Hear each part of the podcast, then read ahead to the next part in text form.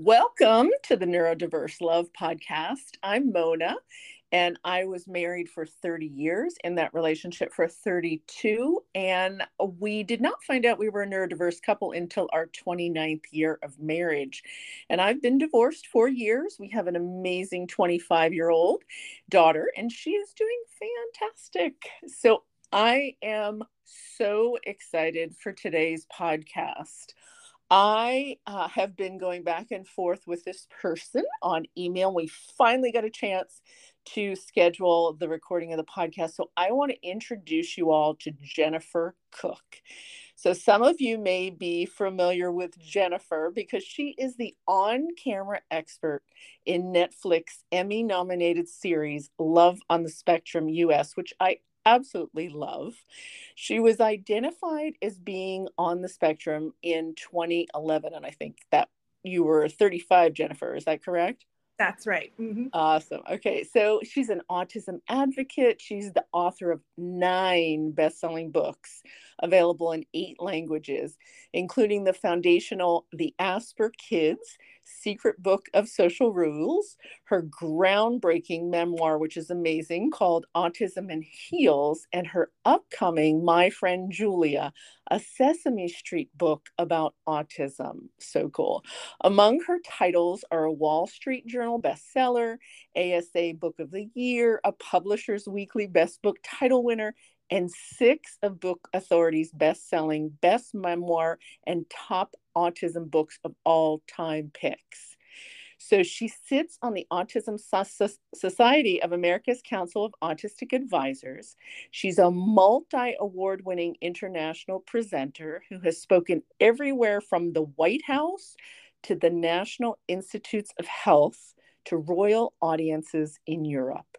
In her work, Jennifer helps unzip, I love that, hidden social rules for neurodiverse people of all ages, coaching them toward a more connected, fulfilling life and relationships. And she's based in Charlotte, North Carolina. So, welcome, Jennifer. And you're not here alone. Thank you, you Mona. No, I'm not. I have brought a special guest today. Yeah. It's, uh, it's, the dog. No, I'm kidding. It's my kid. No, I'm kidding. No, it's my better half. I brought my better half. And your so, better better half's name is Brett. Yes. And before we got on um, to record the podcast, I asked if if Jennifer would introduce her better half. So Jennifer, yes, can can you do that? No, no pressure at all. This is great. I love it. I will tell you a quick story once that just to tell you how much pressure this is. When I was in Oxford once and I was giving a talk, there was a, a gentleman looking back on it, he clearly must have been on the spectrum because just a little bit matter of fact. But he, uh, he, he asked me if um, how I wanted to be introduced, and I said, as long as you don't say, you know, just I said, just say something nice, or here's a bio, or just as long as you don't say, you know, that redhead, that crazy redhead. And what do you know? He gets up there and says, it's the crazy American redhead. So I, in general, do not like doing my own introductions. Now let's try my husband. Okay. okay. So um, I'd love to introduce you to Brett Banks. Brett is, he actually made a note so that I would get this right. Nuclear licensing engineer for X Energy LLC. I knew the name of the company, babe. He just started a new position in May. And so I'm still, I still waffle between the, the last title and this one but basically um, it means he's really smart. And yes. um, in a former life was a professional musician. Uh, he actually um, toured recorded an album. He was a bassist still is i suppose we shouldn't say was right? A musician is always a musician right? Yeah. Um, he is the dad of four kiddos. I am the mom of three. So between us that is a blended bigger than brady bunch seven. Yes. Yes. Wow. yes. Um, he is brilliant creative definitely the math, the uh, we say the graph paper to my lined paper. Ooh, I and, love that. You know, yeah, and has a complete dad sense of humor, if you know what I mean. So I love it. This is going to be so much fun. So Brett and Jennifer, thank you from the bottom of my heart for coming on to the Neurodiverse Love podcast. And when Jennifer and I were emailing each other, I said, I think that you are the first neurodiverse couple that I've met with where both partners are autistic. Yeah. So this is a great opportunity for those folks out in our community who are autistic themselves and with a partner who's autistic to learn a little bit about how you all navigate your world and what's different and what works. So Absolutely. I yeah, I love to start by hearing how the couples that I interview met and kind of what attracted you to each other. So I don't know who wants to start, but I would love to hear the story of how you met and what attracted you, Jennifer, to Brett, and Brett, you to Jennifer. You wanna you wanna take this? You want me to do this one? Oh, you can take it, and I'll fill in a little bit. Okay. There. Um, so Brett and I met uh, in let's see, it was six years ago, so I can do my little math. 2016. Um, I was married. He was separated. Um, we met through shockingly autism work.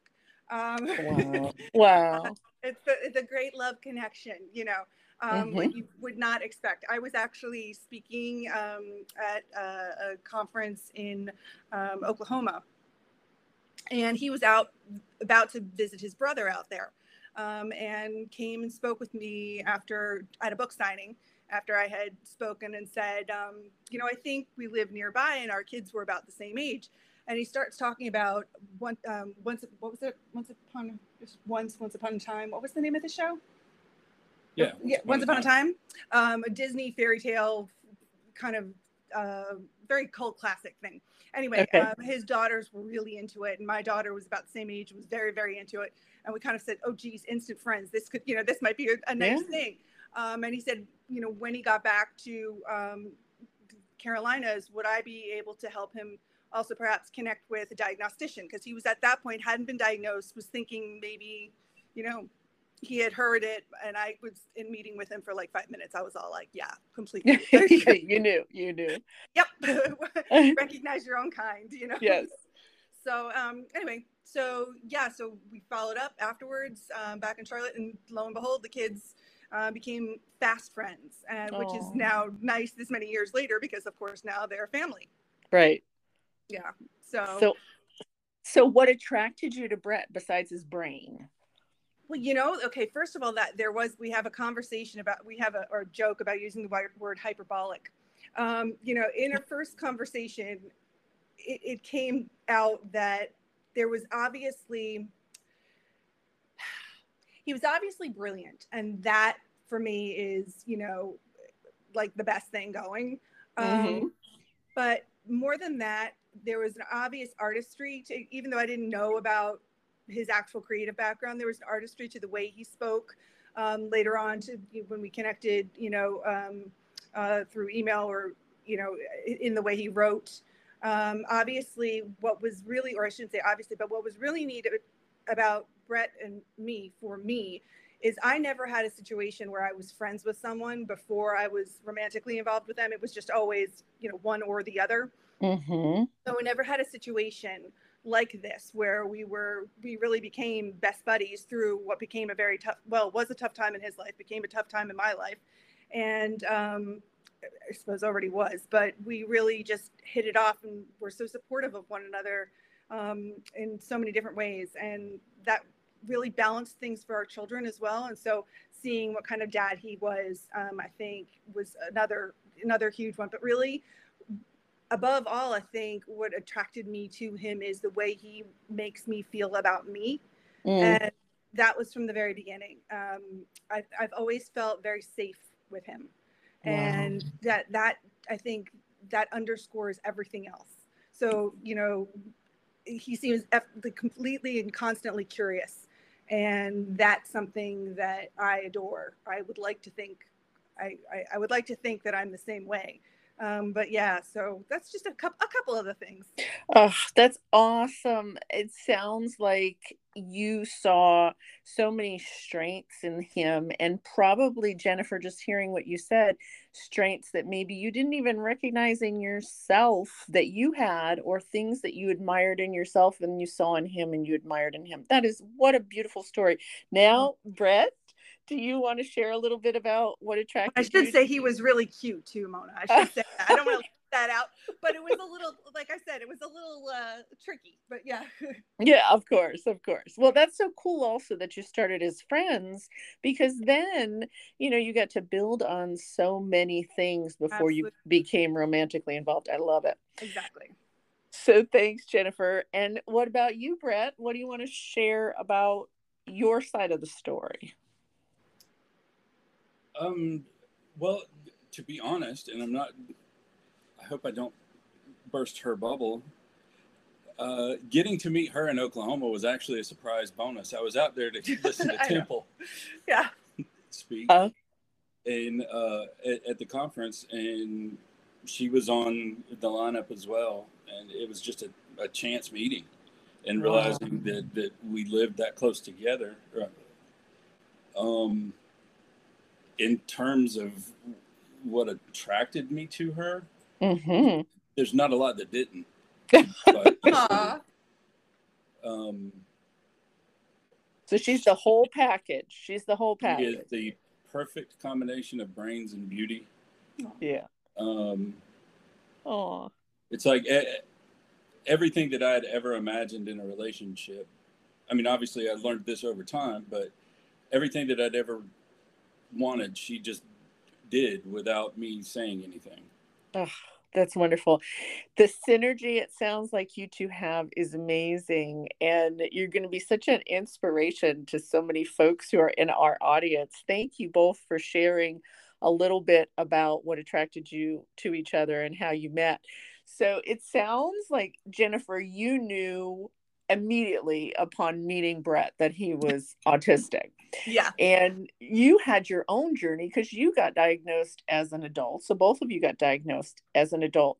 Correct. I'd really love it if you could share a little bit about how getting the diagnosis will start with you, Jennifer, sure. how it impacted your life individually and how maybe both of you knowing you're on the spectrum has impacted your relationship and it sounds like for the better because you yeah. both understand each other which is awesome. oh my gosh i'm sure when i say about feeling safe with him i'm sure that a large part of that was because and is because i know if a then b and mm-hmm. our our b reaction is going to be more similar than perhaps somebody else's yep um, if that makes sense so totally um, yeah um yeah no i i could I could tell with him, you know, we were both initially diagnosed with Asperger's, and you know, back in the day when that was part of the um, you know, not under the umbrella. Um, so right. you were.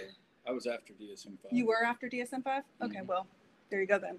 Um, not, not, that you know, not that it matters, but I, I've since Love on the Spectrum.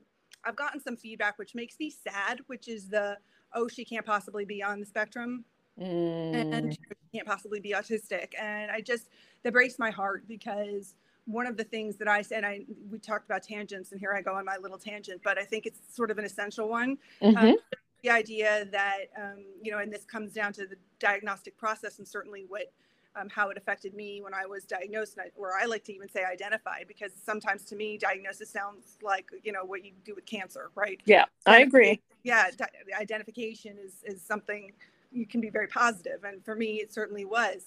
Um, and I think that it's so sad when we get worried and caught up in the labels of high functioning, low functioning, as opposed to, I like to say, more or less obviously challenged. Because as we know, you can look like you've got it all together, but that's not necessarily the case. And you can basically mask yourself right out of whatever supports you might need.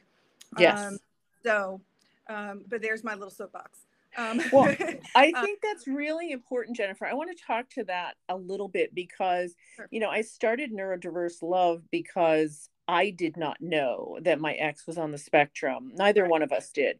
Right. And I'm a social worker. I have three degrees in social work. But when right. I went and got my degrees, it was in the mid to late 80s. There was no such thing as Asperger's. And uh, and ASD was not in existence either.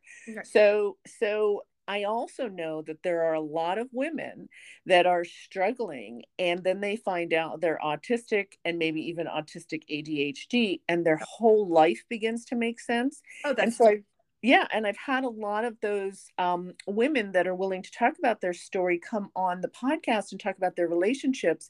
And I can't tell you how many women have contacted me and said, Oh my gosh, now I know that I'm autistic Yep. and why I had the struggles that I did. So, you know, I, I think we have a very dated vision of autism. And I hope that, you know, the, all the amazing work that you're doing for kids and adults and others is going to make a difference, you know, for the next generation. So, Well, it's a village. It really does take a village, doesn't yes, it? It I agree. Take all of us. I agree. Doing the Yeah. work. Yeah. Yeah. So, what kind of led up to your diagnosis? I know you My have kiddo- three kids, yeah, who are Yes. all autistic, correct? Yes. Um, Okay. And they were diagnosed um, first. My so my kids now um, are 19, 16, and 13. But you know, take us back 11 years ago, and I had little munchkins. Right. Right. You know, and yeah, they um, they were each diagnosed. It took the, it was the hardest to get my daughter diagnosed. Shocker, shocker. Mhm. Um, you know, I was told she's not weird enough. That was Mhm. the, from a neuropsych, neuropsychiatrist. She's not weird enough. Okay, well, you know, um, thanks so much for that. Right. you know, uh, okay. Um, but yeah, so each one of them, basically, what was going on was that you know you have the requisite OTs and PTs and all the the T's that come along Right. with when your kids get diagnosed. right. And they started saying to me, So why are you doing this? Why are you doing that? And it wasn't why you're doing this because it's weird and wrong, which is, I think, what so many of us are guarded and ready to hear when you've got children who've got different needs. Mhm. Um, you know, um, but it was that makes sense. That could be kind of cool. Could you tell me about it? And, you know, it just started to kind of unravel a bit for me that maybe there was a reason that what I was doing organically worked with my kids. My father had passed away just um, a year before kind of the whole uh, autism crack, you know, um, story for our family cracked wide open. And he was a, just a classic absent-minded professor. You know, looking back on it, brilliant, brilliant man who, you know, literally walked into the women's room twice during a party because he was so socially anxious. God bless him. I, you know, Yeah. it would rock, rock back and forth on his, you know, feet. The social anxiety was awful. All the things that we yeah, yeah, yeah. and so it sort of occurred to me, oh my lord, dad was on the spectrum. And then, oh Mm. my lord, maybe there's a reason, genetic link, you know, maybe Yep. there's a reason. Maybe this ex- would explain everything to me, Yeah. um, for me. It, well, that ended up being the case. And um, as well, their father, however, is also on the spectrum. He was diagnosed right during the whole thing. So, um, but then, and then it was my turn. And it was, as you mentioned before, it was a great relief. It was, um, you know, the beginning of logic Mhm. uh, for- to make everything kind of make sense and be able to retroactively sort of fit my life or refit my life into a narrative that would be more merciful, more graceful, um, you know, and like I said, more logical. Yeah. Yeah. And so thank you so much for sharing that. Um, I think a lot of adults do find out about um, their autism because their child gets diagnosed or a grandchild, even. Um, or they see a show and Yeah. they say, "Oh my gosh, I've been doing that." So, so Brett, do you want to share a little bit about your journey, and then we'll talk about your journey as a couple? Sure. Um, so interestingly enough, you've, you've mentioned two things. One, people around you who should have been able to recognize, I say, that didn't. Um, Mhm. Majority of my 20s and 30s, my mother did respite care for uh, the parents of autistic children Mm. and never made any connections. Um, and then you talk about seeing a show. What actually led me down the road of researching and, and looking into it was my oldest daughter and my ex wife had been watching, uh, what is the show? Parenthood? Yeah. Parenthood, yeah. Yeah, and my daughter had started kind of joking around with me about it. That, you know, yeah, we, we, we think you're on the spectrum, Dad. We definitely. Mm. And so I, you know, at, at first I just kind of brushed it off, Mm-hmm. um, but then started paying attention and, and looking at it and noticing some of my behaviors, noticing when my behaviors would become a bit more extreme in terms of needing order Mm-hmm. um, just different things like that. And so that took me down the journey at the age of 40 um, of looking into it to see, you know, is there any validity to this? And it turns out there was. Wow. Um, in terms of how it's impacted me, yeah, it's like my entire history all of a sudden became clear. It had been hazy for so long. Everything, the picture just became very clear. Wow.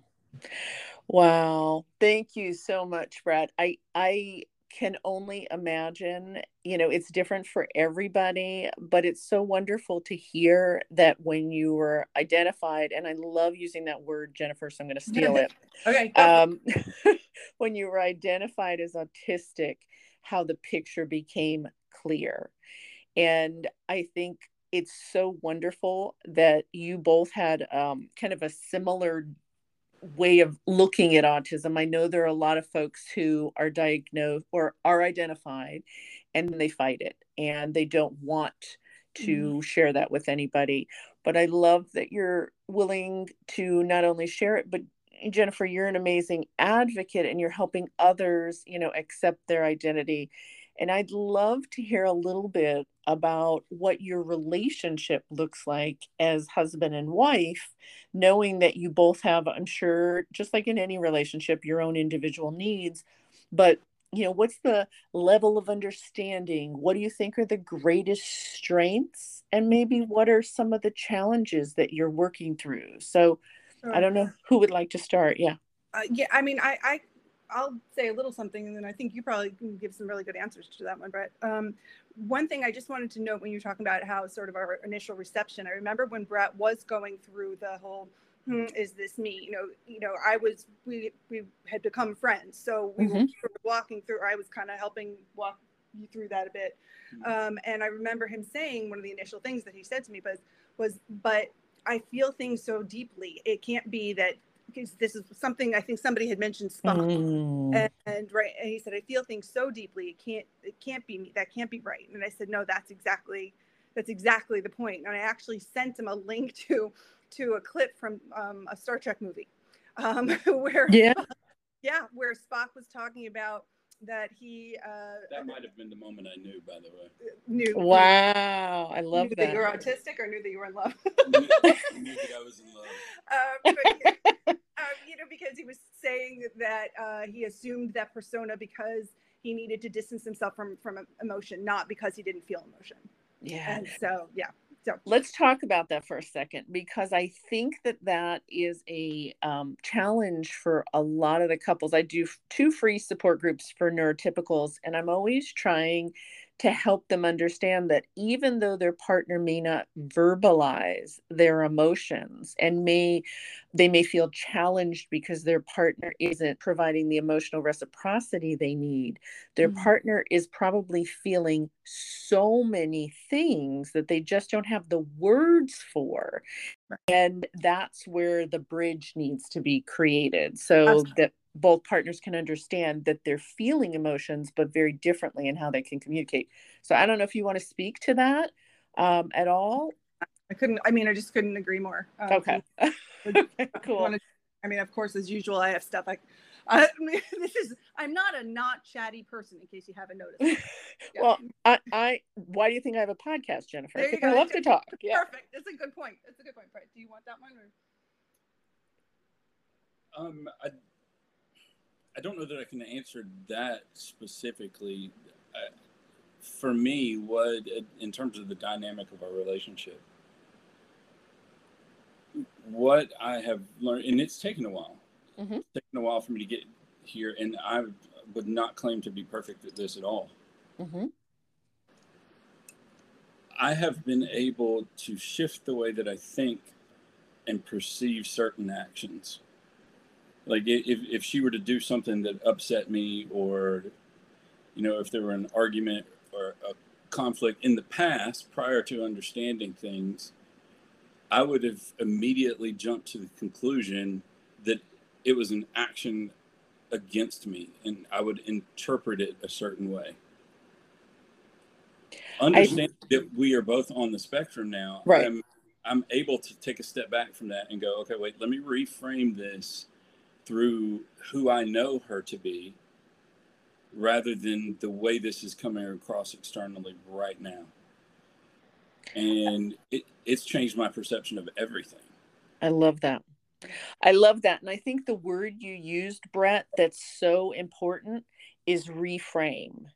Mm-hmm. Because when we look at our partners and know that we love them and that they're kind, caring people when they're not overwhelmed, which is probably most people, um, and we can stop and kind of pause in the moment when we're feeling overwhelmed or really emotional, I think, and reframe what's happening within our bodies and what's happening with our partner, it can be life changing.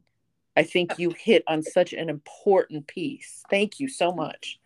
What about what about you, Jennifer? Um, yeah, I, I, I think a hundred percent. I just, I mean, I agree with that. every word you're saying. I'm just like nodding, going, yeah, yeah, yeah, yeah, yeah, that, you know. Um, so okay to which part? What about me? Um, well well what what do you think? Let's let's talk about some of the strengths because i think brett what you just said is a major strength. Yeah. whether you're in a mixed neurotype couple or same neurotype to reframe and look at the intent and really see your partner through a positive lens rather than getting overwhelmed with and really taking it personal I mean, I think that happens a lot, right? You know, in any relationship. Absolutely. I think there's um, there's a phrase that I heard a couple years ago, and I, I loved, and I've held on to. That curiosity is a beautiful thing in a relationship. Mm-hmm. And I, mm-hmm. it, I think that even you know, even to Brett's point about considering intent, I think actually one of the most dangerous things that somebody on the spectrum can do um, is to assign intent. Um, I think that because of my mind blindness, right, because it is so organically next to impossible for us to just step into somebody else's shoes without really having information about each individual moment, right? We don't generalize them particularly well. Um, because of that, I think it's incredibly easy to assume well i can't there's i can't see any other reason that somebody would do x or y. Therefore that is why they did x or y. And i think that tends to be where we end up or where you see folks um, protecting themselves and building walls and you know getting um, having a lot of cognitive um, uh, inflexibility because it simply is it's black or white this is what it is. Um, the, one of the books of mine you mentioned the secret book of social rules I wrote that from, I started writing it anyway for myself um, because it was right after I was diagnosed. And I just started noticing that there were all these, it seemed, secret rules that people were abiding by that I never had realized existed until I was diagnosed. Mm-hmm. And then it really became this um, this experience of un- unzipping, as you said before, right? Um, that which was taken for granted by everybody else. But I think one and and in the benefit of doing that, well, many, but one of them is that I could second guess, I could offer myself an alternative, the, the gentleness of an alternative that what I thought wasn't necessarily what someone else's uh, intention was in that moment. So the curiosity to be able to say, what were you doing?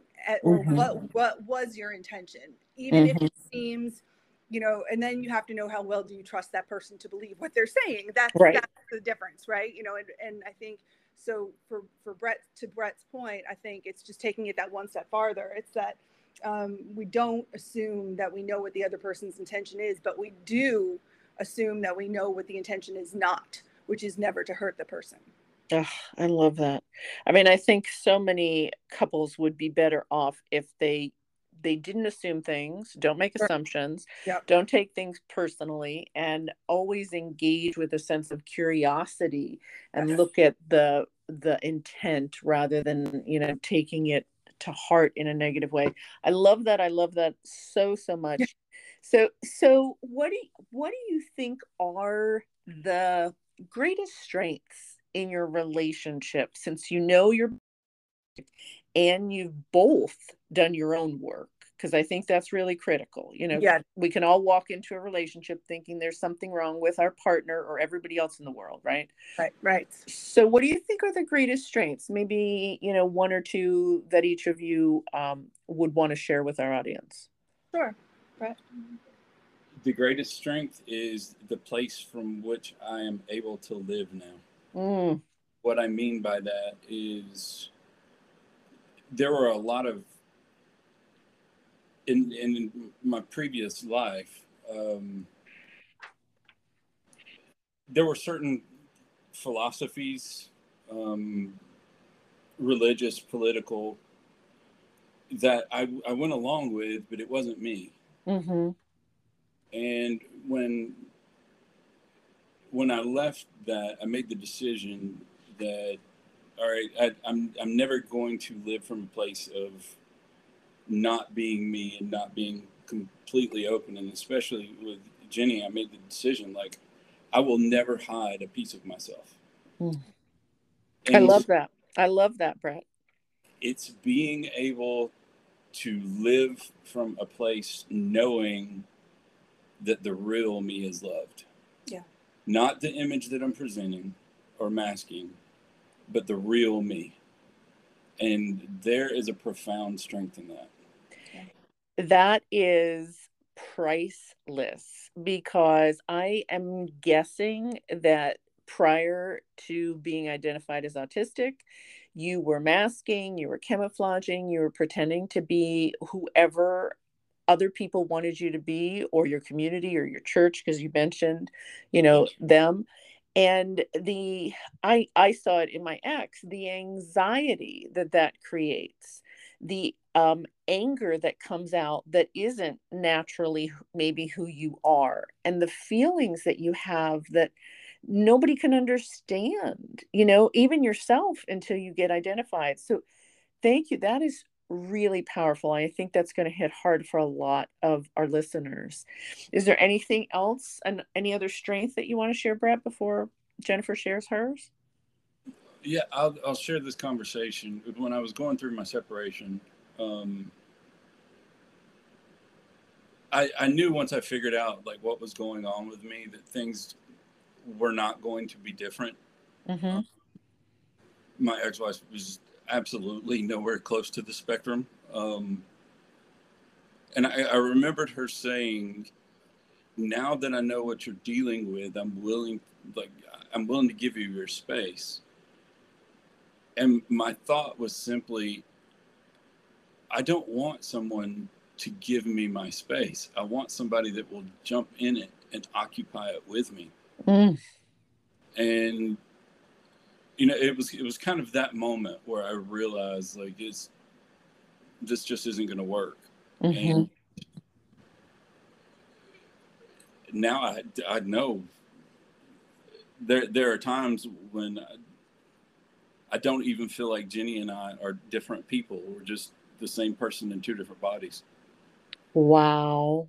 Wow, wow, wow. Yeah. yeah we're pretty lucky. Yeah. Pretty lucky. Wow. Thank you so much. That is that is profound and that is just amazing for the two of you. What an amazing bond and and like soul connection. Yeah. Absolutely. And you know, it it's okay. I, I think this is what I, I, mentioned my dad earlier, and I wish for my father that he had gotten um, that identification, had had a chance to have the self awareness, rather than you know, um, honestly beating himself up for so much and for so many things during his life. Um, and I think back to my dad, and there was a there's a song um, from The King and I. Um, it's called Something Wonderful my mm-hmm. mom used to say it reminded her, her of him. And it was something to the effect of um, he may not always say what you'd have him say, but, at, but every now and then he'll say something wonderful. Mm. And my dad would buy, you know, my dad was not effusive when it came to um, compliments or when it came to mushy language, you know. Mm-hmm.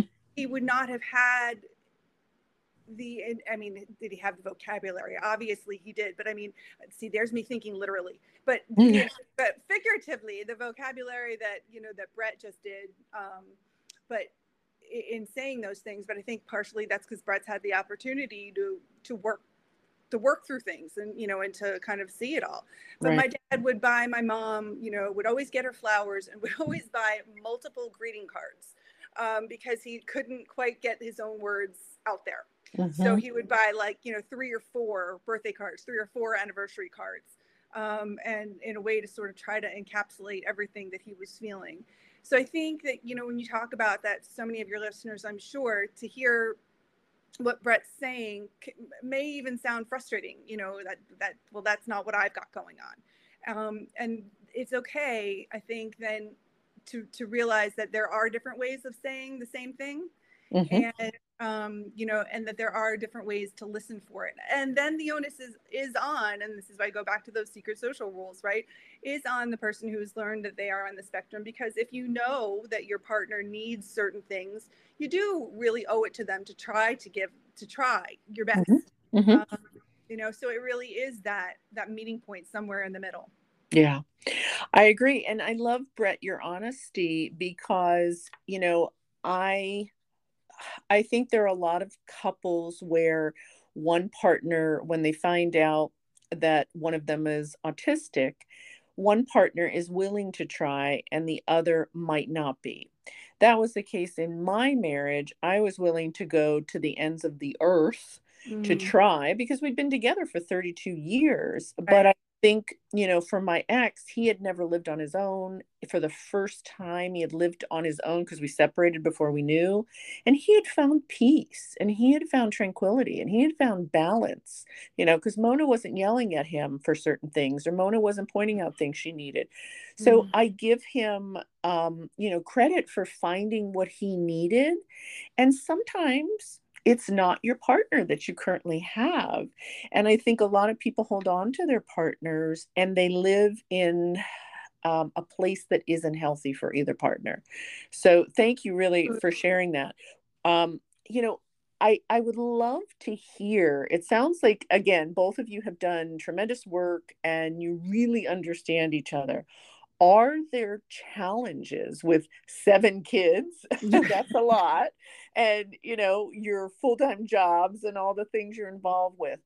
Are there challenges that you both deal with that you think um, you've come to some understanding that might be helpful for our audience how do you balance you know the work family life how do you balance your your individual emotional needs and mm-hmm. your social needs or your time alone any thoughts that might help our listeners well you know i think that one of the things that those of us on the spectrum really um, you know one of the things that sort of sets us apart mm-hmm. um, is the visceral visceralness, viscerality. I think what anyway, the way we yeah. viscerally respond to um, to triggers, and um, there was we we just had, Brett and I do not argue often.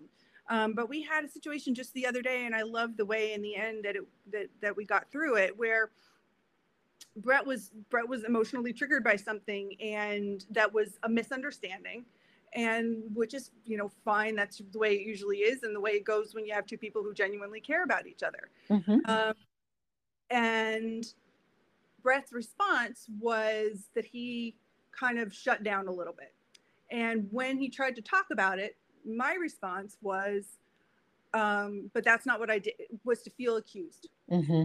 and i think that's for me my because my you know my thing with autism has always been how can i be so smart but so stupid like mm-hmm. how can how can i feel so dang clueless when i know i'm an intelligent human being mm-hmm. and so you know it was uh, do you think i'm you know do you think i could possibly be doing that that doesn't even make sense et cetera et cetera et cetera um, and what was wonderful about about this because i think so much of the way we responded both of us really had to do with our autism i think mm-hmm. really a lot of it did um, was that even through it, even when triggered, Brett, I think, could maintain that place of, although maybe holding on, you know, just just tenuously, you know, of I don't know what I'm thinking doesn't have to be necessarily what is right. Opinion does not equal fact. Yeah. Um, observation does not equal fact. I suppose is a better way of saying it. Um, and you know, and for me, that at the end we, I could genuinely say to him, okay, when everything was calmed down, what could we do? And this was literally part of our conversation is what could I have done differently to avoid an argument in the first place? Mm. You know, what could we have done? Because it hurts so desperately just to be at odds. Mm-hmm. And, you know, so I think that when you get used to you know one of the things that we those of us on the spectrum tend to do oftentimes is we look for patterns uh, is that we look for rules to follow. Um, and so i think that can that can serve us though sometimes emo- emotionally even though it doesn't sound it sounds counterintuitive. But if if we're learning and if we're listening to situations and learning from them i think we can oftentimes really extrapolate some big old fat truths I love that.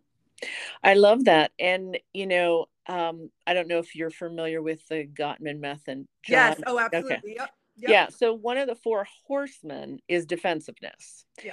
And I know that, you know, because, um, especially with the neurodiverse couple where there's two different neurotypes, both people can absolutely be right, yep. but not understand each other's perspective and you know i i think it's important for our listeners to know that even if you're in a same neurotype relationship it doesn't mean you're going to get each other's perspective That's people right. are people right right and and so um looking for the patterns i think is really helpful and then kind of um, taking apart in a way yep. or analyzing what happens so you know Absolutely. what you could do differently Dissecting it's gold it. it's yeah. gold yeah. yeah. I mean, you know, I used to do that with my daughter, you know, when she was growing up, and she is a mini version of her daddy in so many ways. Oh.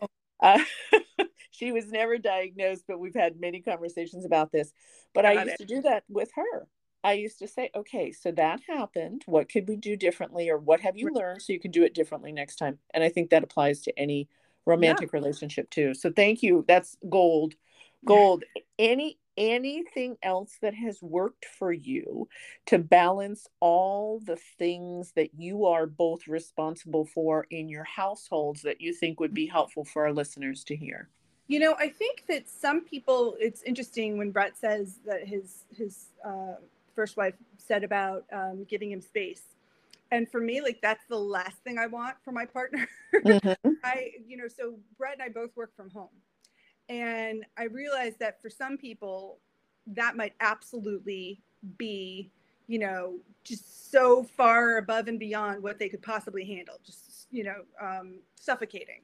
Right. Uh, but for us, it works really well because we both do kind of, you know, I, I say often that um, a lot of times autistic people, either our brains work like fireflies or or railroad trains, right? We're either completely focused on something or like all over the place.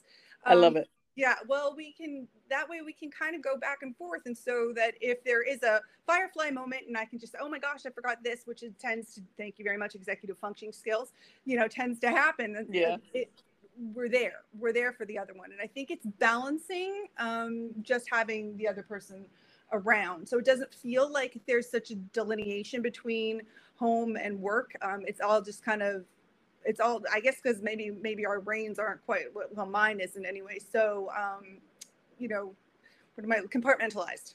Mm-hmm. um but brett what, you look like you're about to say something.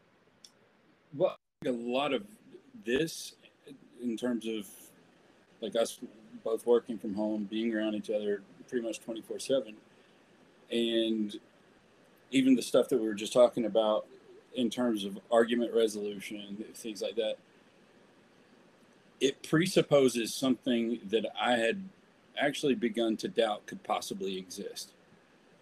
And that is that your spouse really is the best friend you've ever had. Mm. I don't want to be around her at all. As time goes by, I want to be around her more and more. And wow. that is something that if I had heard someone say 10 years ago, I would have said, okay, either you're lying or you're just trying to get me to believe that to pass some of your own torture to me. Wow. False hope. Wow. So why Brett, I love that and and you know, I I always felt that that my spouse was my best friend. I would love to hear why you thought people might be lying to you or mm-hmm. might be telling you a fib why did you not think that was possible? Um, I knew early on in my first marriage that it it was it probably should have never happened. Now, mm. said that, I of course would not trade anything for my four kids. Mm-hmm. Um, but I knew early on, and that marriage lasted almost two decades. Um, and just a, a little story that I've told several people at this point. My ex's favorite movie was The Notebook. Okay. I refused to watch it because I was uh, I don't need another fairy tale telling me things that I know cannot possibly exist. Mm. After Jenny and I became romantically involved, I decided to sit down and watch it. And I cried like a baby Mm. because I saw absolutely none of my previous relationship in it and everything about my current relationship in it. It was, I became a believer in things that I thought were fairy tales. Wow. Um, I love that. so from that, I guess that's that's the, the biggest thing for me is is coming to the point where you actually believe that things can happen. Yeah. Oh, That is- why did I believe it was false? I'm sorry, Jenny just reminded me of the Yeah. original That was the question. question. Sorry, did I just take an autistic tangent? yes, you did, but that's Um, okay. No, I, I believed it, it was false because that was the only place I'd ever seen it right. was in fiction. Right. I'd never seen it in real life. Right. Um, never felt it in real life. Uh, and, and so I, I thought it was just a way of passing the false hope down to the next generation. Yeah. But now you feel differently.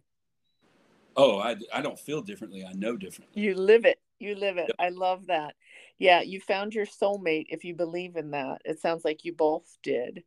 And um, anything else you want to add, Jennifer, to that? Thank you. That was beautiful because I think every single person that I talk to, whether they're autistic or not autistic, ADHD, on this on, anywhere on the spectrum of neurodiversity, I think most everybody that I've had the opportunity to talk to, they want a relationship. Now there are folks that don't want relationships, you know, romantic relationship, and they're trying to figure out, like you said, the social cues and what the rules are and what they need to do. And then when you find that partner who just gets you, doesn't mean there's no conflict. Doesn't mean that you, you know, every every day is going to be perfect because we've No. talked about you know all the different challenges that you've had and how I you work. drive him nuts sometimes. Exactly. Yeah. you know, and vice I'm sure. versa. Yeah. I'm sure. But you understand each other. You're looking through a lens of curiosity. You're looking at the foundation of intent. All those things are so important. Yeah. Anything else you want to add about that, Jennifer, before we go to one more question I want to ask you both? I, I think you are are nailing everything on the head. Um, I think it, you know it's a wonderful thing to get to hear your spouse. I also think you know how often do we actually get to hear our spouse say, Yeah. kind of all those good things. So I Yeah. Um, I think that's awfully special. So I appreciate that Yeah. that experience today. That's awesome. So I I always like to ask my guests this because you know I'm almost 60 years old. I'll be 59 in January and if I were to give myself a magic wand and go back and tell Mona, you know, don't worry about this, don't think about that, whatever. Um, I can't do that. But I like to give my guests on the podcast an opportunity to have that magic wand and what would you tell both of you what would you tell the younger versions of yourself so that maybe you wouldn't have to go through some of the challenges you went through even those even though those help build who you are who you are now?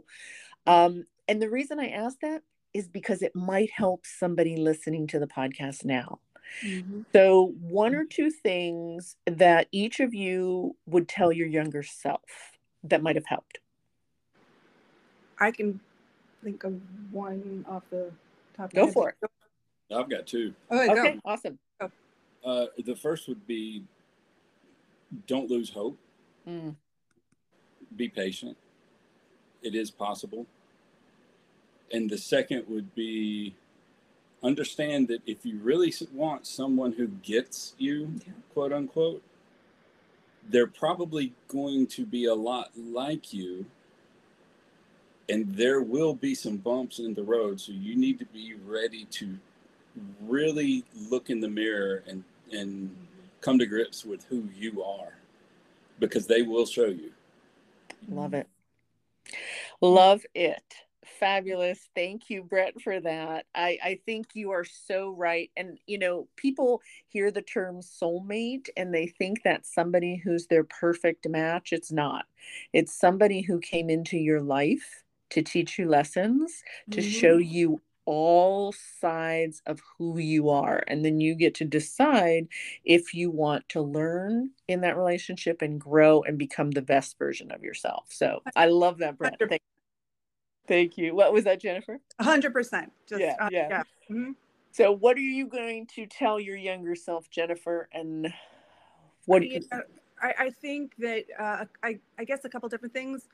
One would be um, to give yourself grace um, you know that it is okay to feel confused and and that does not mean you're not intelligent or you know brilliant or talented or um, it is okay to find things confusing that others don't mm-hmm. um, and that doesn't comment on who you are or how you are um, i think when brett just said about you know if you're looking if you want someone who gets you i would say to that you have to get yourself 1st mm-hmm. right and and that's it's the work has to come has to come first.